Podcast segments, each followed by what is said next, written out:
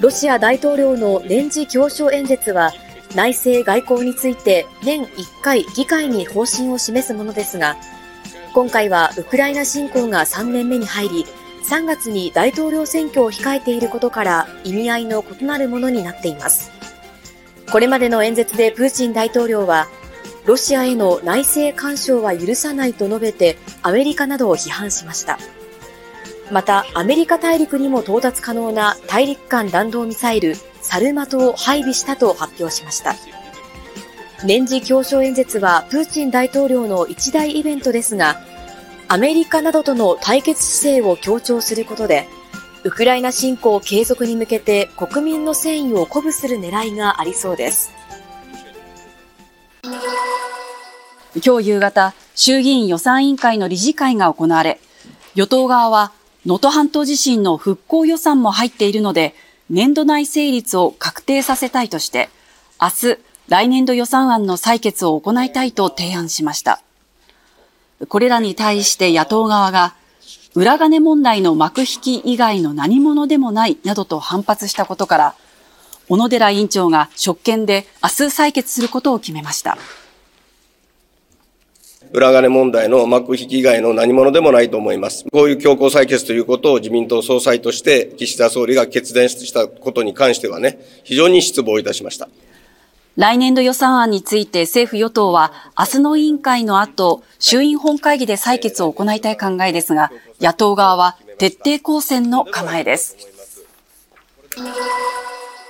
この問題は、東京海上日動、損保ジャパン、三井住友海上、あいおい日清同和損保の4社が、企業向けの保険料について、事前に担当者間で調整を行っていたとして、金融庁が去年12月、業務改善命令を出したものです。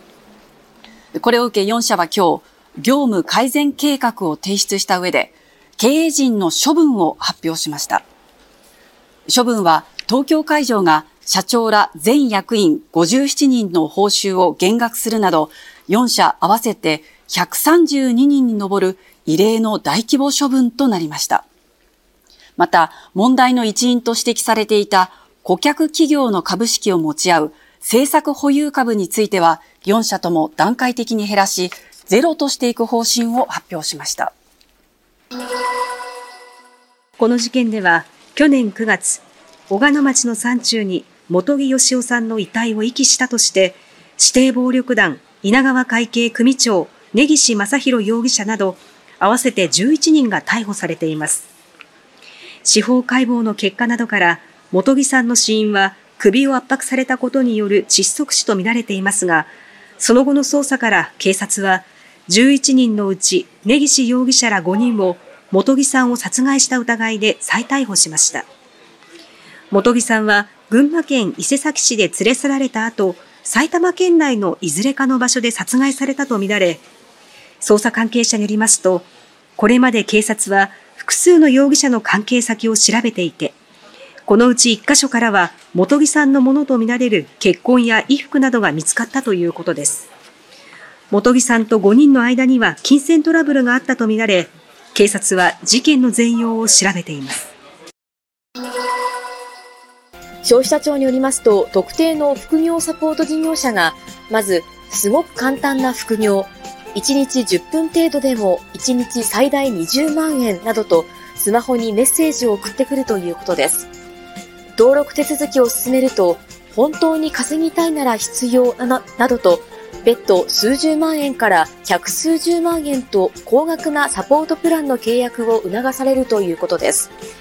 しかし、消費者金融業者から高額な借り入れをしたものの、副業は儲からず、借金だけが残る事例が、